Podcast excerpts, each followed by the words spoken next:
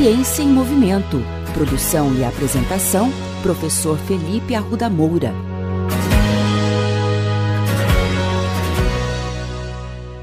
Olá, bem-vindos a mais um episódio da coluna Ciência em Movimento. Esses dias, caminhando pelos corredores da UEL, eu encontrei o professor Crivaldo, aqui do Centro de Educação Física e Esporte, professor da área de Fisiologia e Fisiologia do Exercício. Ele me disse que acompanha o podcast e falou que tinha uma sugestão de assunto. O assunto era espinhoso, diástase abdominal.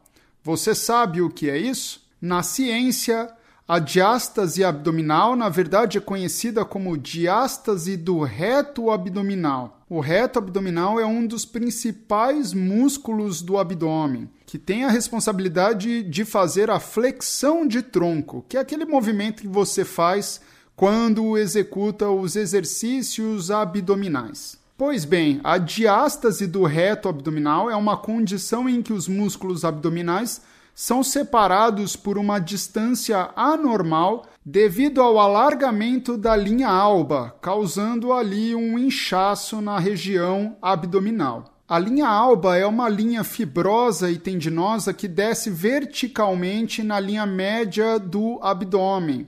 É uma linha que começa ali perto do externo, que é esse osso da parte da frente do nosso tronco, e vai até mais ou menos a região do pubis.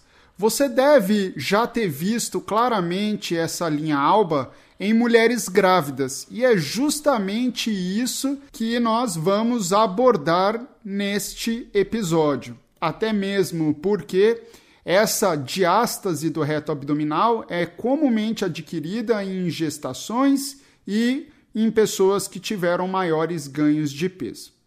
Pois bem, o professor Crivaldo me falou que existia uma fala entre alguns alunos dizendo que há profissionais da área de educação física que prometem costurar o abdômen, prometem reduzir o problema da diástase do reto abdominal, fazendo com que a linha alba desapareça. Na verdade, ela continua existindo, só que ela não fica aparente. E eis que temos aí um problema.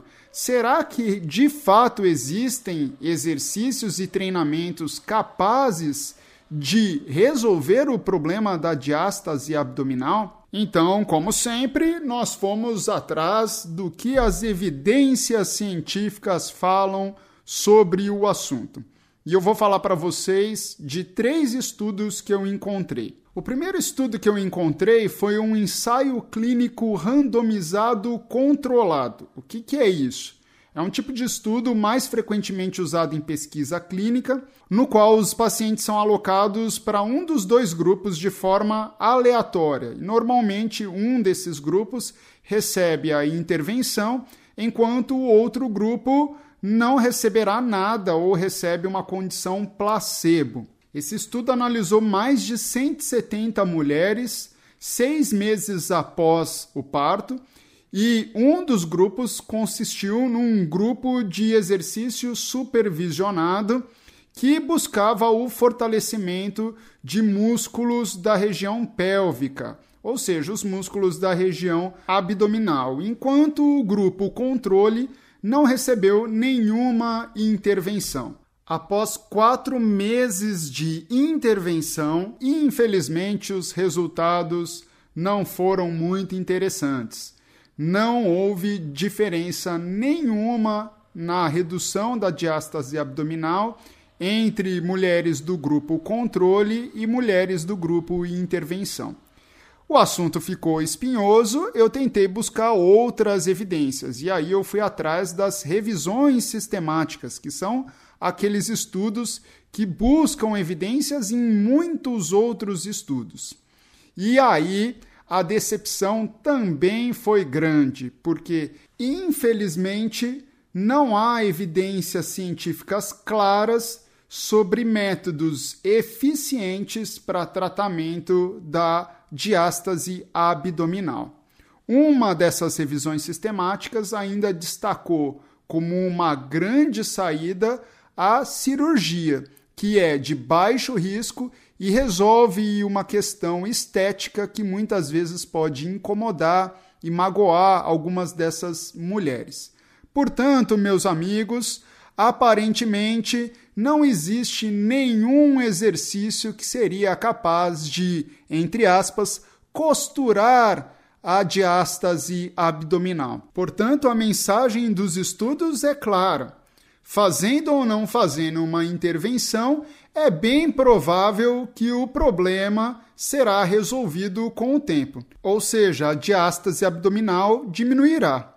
Se não diminuir, caberá à mulher, dona do seu próprio corpo, decidir se gostaria ou não de fazer a cirurgia. Afinal, só ela saberá o quanto isso pode causar algum tipo de dor ou até mesmo um desconforto estético.